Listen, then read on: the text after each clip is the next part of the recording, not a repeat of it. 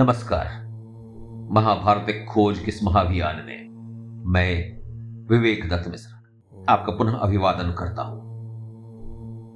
महाभारत हमारी सांस्कृतिक धरोहर की एक अद्भुत थाती है। कई लोग ऐसा कहते हैं क्या जो कुछ भी है, महाभारत में उसका वर्णन है। कदाचित वो मानवों की मनोभावना की चर्चा कर रहे होते हैं। और ऐसे ही कुछ मनोभावनाओं पर हम आज चर्चा करेंगे। आज हम महाभारत काल की संस्कृति पर चर्चा करेंगे, सामाजिक संरचनाओं पर चर्चा करेंगे, और साथ ही नारी की अवस्था और गरिमा पर भी चर्चा करेंगे। और जैसा पिछले अध्याय में ही मैंने कहा था, दो राजकन्याओं से मिलेंगे।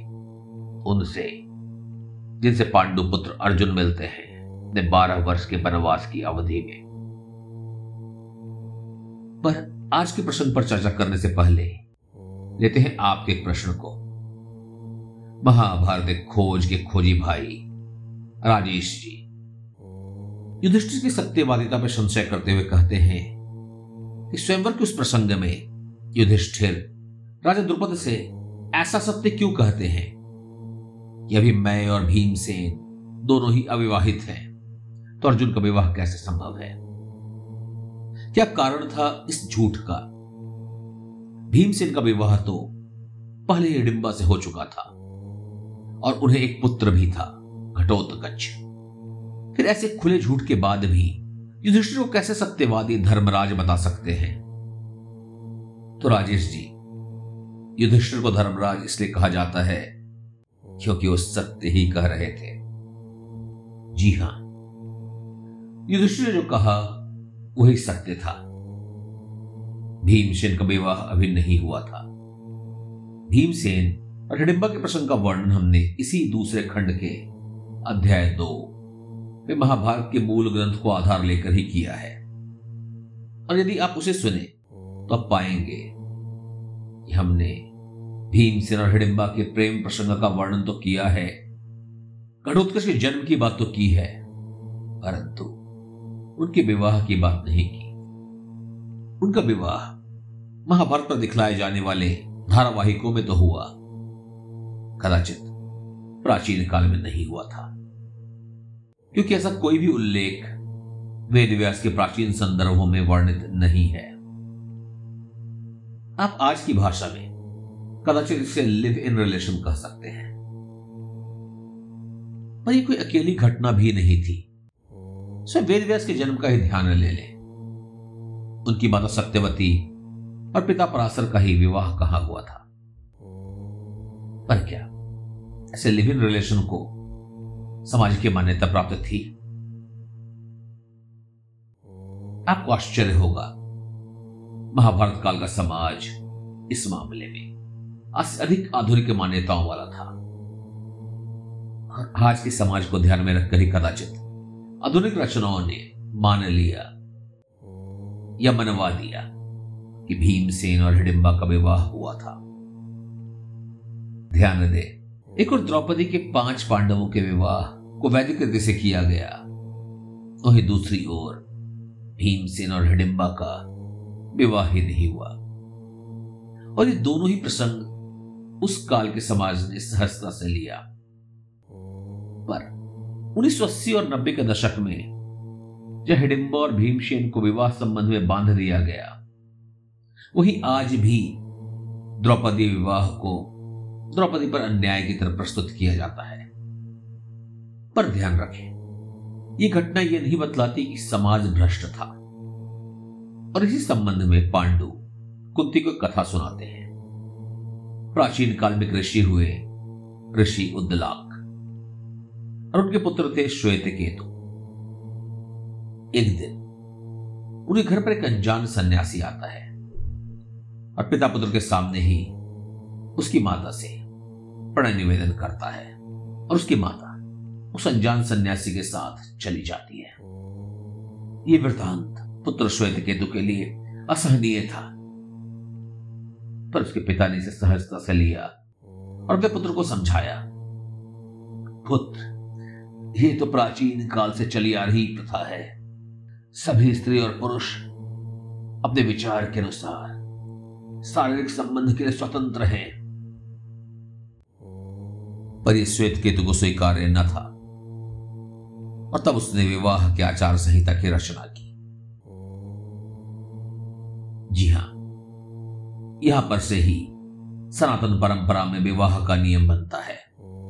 और इसे पांडु काफ़ी बाद की घटना बतलाते हैं। यहाँ पति पत्नी से एक दूसरे के प्रति वफादारी, यानी लॉयल्टी की अपेक्षा की गई है। परिवार परंपरा का विकास हुआ।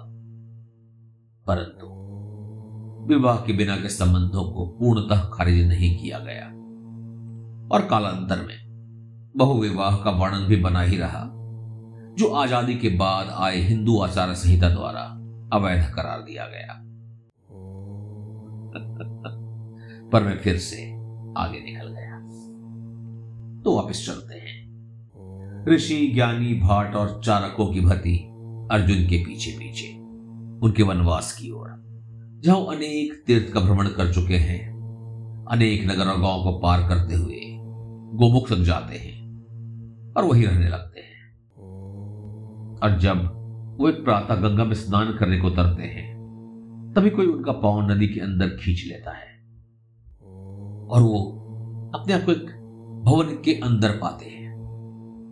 और वहाँ मिलते हैं उस भवन की स्वामिनी से उलिपी जो उसे वहाँ जबरन खींच लाई थी।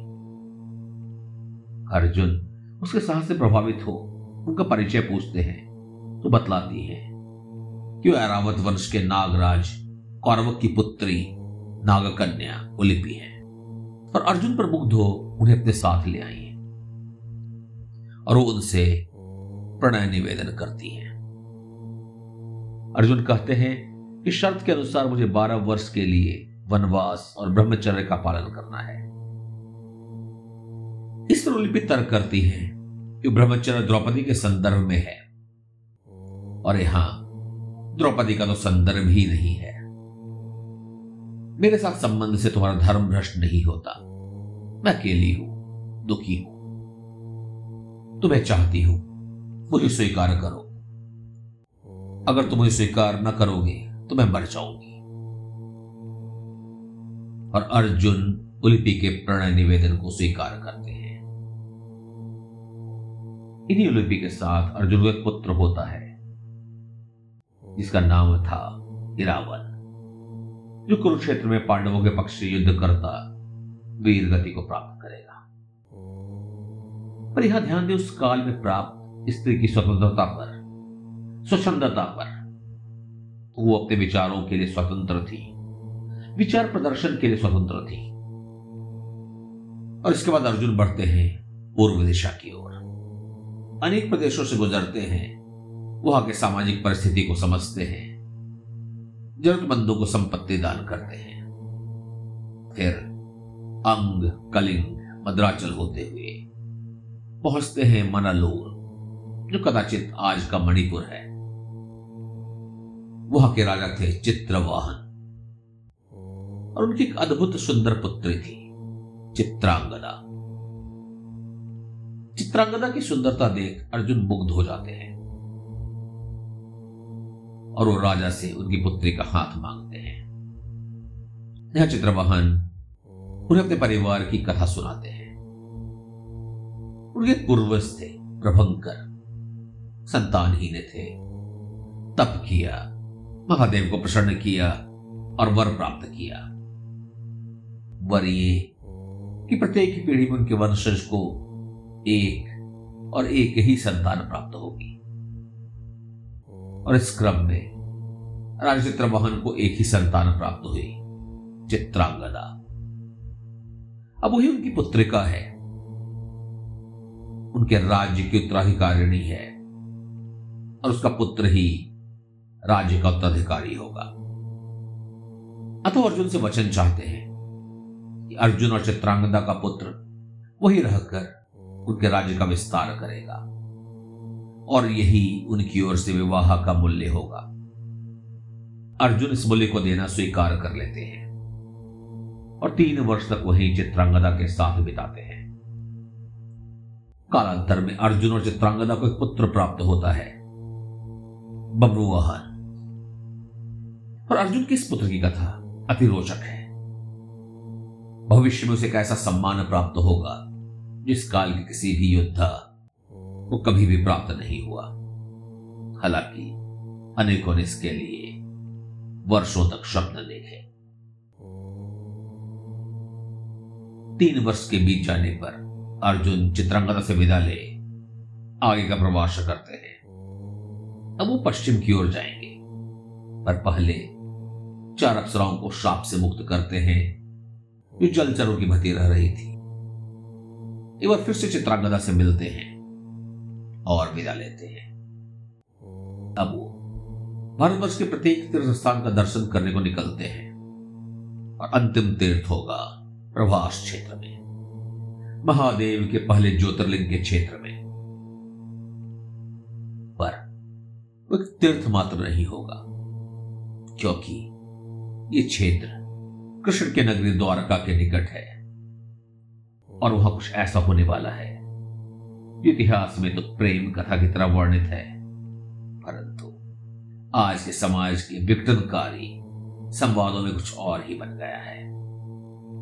अगला अध्याय अति महत्वपूर्ण होगा, अति विशेष होगा, क्योंकि हम चर्चा करेंगे सुभद्रा हरण पर।